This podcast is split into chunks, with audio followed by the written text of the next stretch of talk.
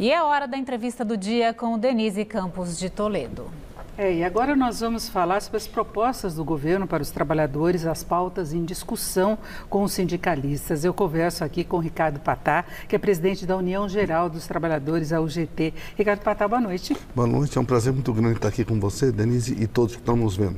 Eu que agradeço a sua participação e vamos começar falando das promessas do então candidato Lula, que era de uma correção real de salário mínimo, era também o aumento da faixa de isenção para cinco salários. Sabemos das limitações orçamentárias, a questão da responsabilidade fiscal e acabou ficando o, o salário em R$ 1.302, mas até no dia que ele anunciou todas essas propostas, você estava presente também, ele falou em um grupo de estudo, né, para junto com os sindicalistas definir mudanças.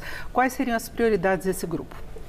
Bom, no que tange ao salário mínimo, que é uma das promessas importantes na campanha, inclusive, e resgatando o que ele já fez em política no, no governo anterior, a proposta é que tenha a recomposição das perdas inflacionárias mais o ganho do PIB de dois anos anteriores. Foi exitosa na oportunidade e é, a meu ver, um dos instrumentos mais poderosos de distribuição de renda que o país, o nosso país, o Brasil, acho que é o segundo pior do mundo nesse quesito. E para esse ano, no começo, já tinha um indicativo de chegar a 1.302, que é um pouco acima da inflação, mas aquém dos valores que o movimento sindical estava discutindo com o próprio governo Lula, que é 1.342. É, não é nem 1.320, que não, foi uma outra proposta. É, 1.342. Né? Aprovada pelo Congresso. Exatamente. Aí eh, nós percebemos, e você mesmo já comentou, a questão da responsabilidade fiscal é muito importante e não se pode, mesmo que tenha uma, uma promessa, cumprir e trazer problemas graves para a economia do nosso país. Nós temos que ter essa consciência.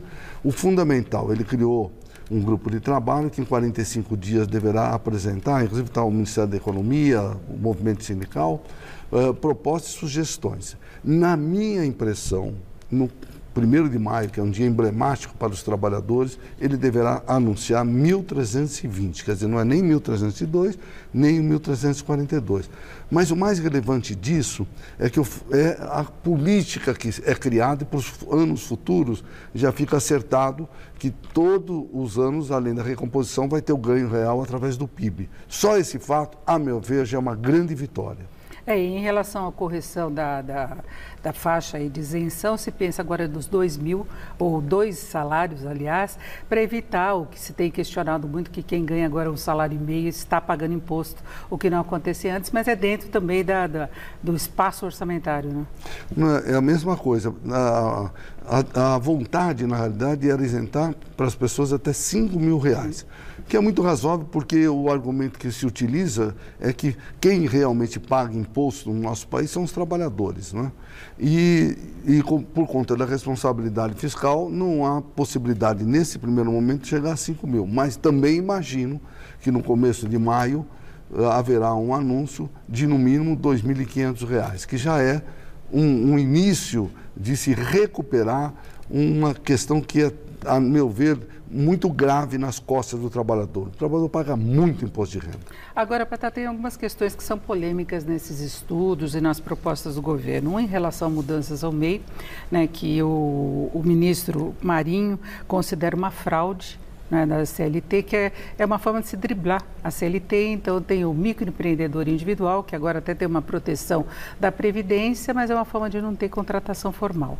Né? Então, o Luiz Marinho está preocupado com isso, o próprio presidente Lula, mas a gente sabe que tem sido uma alternativa para uma maior oferta de emprego por causa de encargos trabalhistas. E nesta semana o ministro falou uma coisa mais polêmica ainda, foi a questão do Uber. Ele falou que se eles forem embora não tem problema, porque os Correios têm experiência e assumem essa responsabilidade. A gente sabe que não é simples assim. Seria estatização de um serviço que pode ter grandes problemas, mas é uma alternativa de emprego para muitos brasileiros. Né? Isso desde a pandemia, desde antes. Como é que você vê essas questões? Bom, é importante ressaltar que tem alguns temas que nós queremos repactuar na reforma sindical trabalhista de 2017 é, a, a, volta das homologações, a volta da ultra, ultratividade e o fim do comum acordo pela emenda 45, a questão da, do regramento para o trabalho intermitente e a questão do regramento para o trabalho em aplicativos. A questão colocada dos aplicativos é uma questão mundial, não é nacional. É? Nós temos uma representação importante dos motoboys em São Paulo e dos trabalhadores em Uber também no Brasil. E o presidente do sindicato, no caso do motoboys, ele quer, de qualquer forma, a CLT, formalizar de qualquer forma. Eu, como presidente da central, eu tenho que ser um instrumento do sindicato. Mas ressalto de que, enquanto não é pacífica a compreensão, porque a justiça do trabalho, hora dá ganho para se formalizar e hora não dá, não é pacífico. Mas enquanto isso, o que ocorre?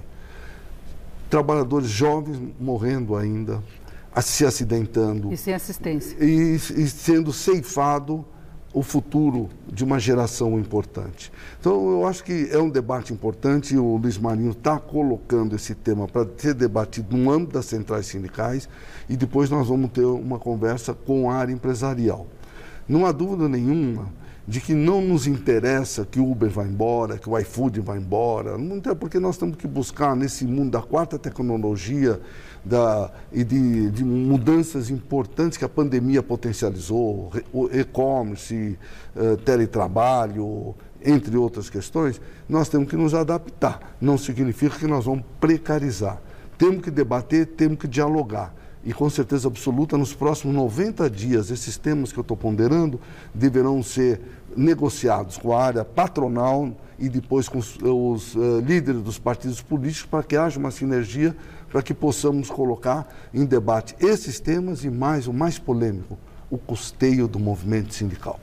Esse eu quero falar também, mas antes em relação a encargos trabalhistas, existe alguma, algum estudo em relação a isso que foi o que levou a essa situação da precariedade, de informalidade que ainda é muito alta, do, do aumento expressivo do número de MEIs, que na verdade não são empreendedores individuais, são pessoas que trabalham para as empresas que deveriam ter vínculos, a pejotização, é uma forma de fugir do encargo trabalhista que é muito pesado, é pesado do lado do trabalhador e do empregador, não é? Não há dúvida nenhuma. O GT foi protagonista, inclusive, em ampliar o período das uh, isenções da, de 17 setores, ou seja, desoneração da folha de 17 setores. Nós fomos, porque tem vários setores que nós representamos.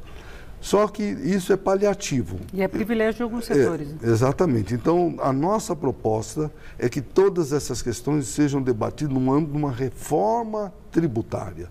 Porque dentro dessa reforma tributária, você poderá desonerar ou criar uh, situações que todos possam pagar e pagar menos impostos, mas não pode ficar da forma que está. E essa questão colocada, saiu um, recentemente uma reportagem que houve um aumento do emprego no Brasil. Só que na mesma matéria saiu que a massa salarial diminuiu. Então, o significado, na realidade, desse aumento é que tem trabalho precário, trabalhos realmente com baixíssima remuneração. Então, esses debates são fundamentais, importantes, não são no âmbito do Ministério do Trabalho. acho que isso é no âmbito do governo federal, com vários ministérios e principalmente o Ministério da Economia. E quanto ao financiamento sindical, quando a gente fala nisso, todo mundo começa já a reclamar da possibilidade de volta do imposto sindical, que foi, o fim foi muito comemorado por trabalhadores e também empresários, que a gente vai lembrar que os, as empresas também têm imposto, também têm sindicatos representativos. Né? É, talvez esse seja um, um, dos temas mais polêmicos.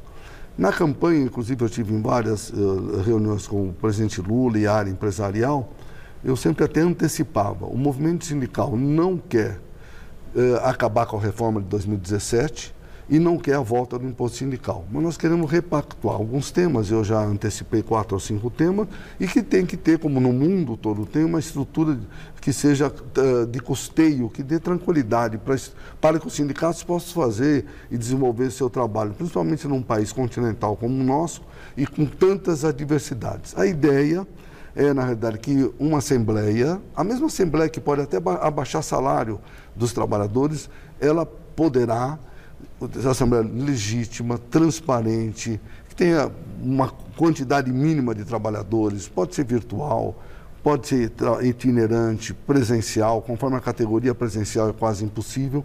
E essa Assembleia Nessa Assembleia, os trabalhadores vão decidir e definir se querem contribuir para o sindicato e quanto querem. O trabalhador que tem que ter esse poder de decisão. Né? Não pode ficar vetado, porque hoje é, expressa, é expressamente proibido numa Assembleia decidir se deve ou não deve contribuir com o sindicato. É proibido. Então nós queremos que é, o trabalhador tenha essa capacidade de decidir e definir quero contribuir. O sindicato é um sindicato que trabalha, então eu quero dar 1% ao mês com limite, dessa forma, dessa maneira. O sindicato não faz nada para nós, eu não vou contribuir. Quem tem que decidir é o trabalhador. É, o sindicato tem que mostrar serviço, inclusive Lula falou disso no encontro, que tem que estar lá na fábrica, na empresa, no banco e mostrar que está perto do trabalhador e o representando. Agora nós temos apenas um minuto, mas você está atuando também em relação a americanas. Esse caso aí que pode levar muitas demissões. Quais as propostas, negociações?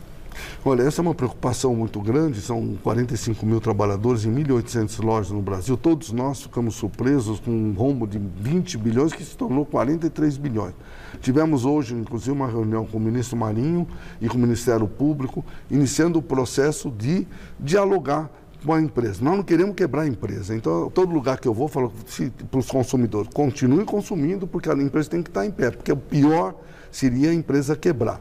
Então, nós vamos estar debatendo e discutindo a reestruturação da empresa. Então, o movimento sindical estará presente para que a gente possa uh, desenhar o que é melhor e estar tá consciente de que certas questões de reestruturação significa fechar algumas lojas e demitir algumas pessoas. Não queremos que os trabalhadores percam absolutamente nada. Se forem demitidos, que recebam todos os seus haveres. É isso, eu agradeço muito a participação, a presença do Ricardo Patá, que é presidente da União Geral dos Trabalhadores, ao GT. Muito obrigada, Patá. Boa eu, noite. Eu que agradeço, Denise. Boa noite.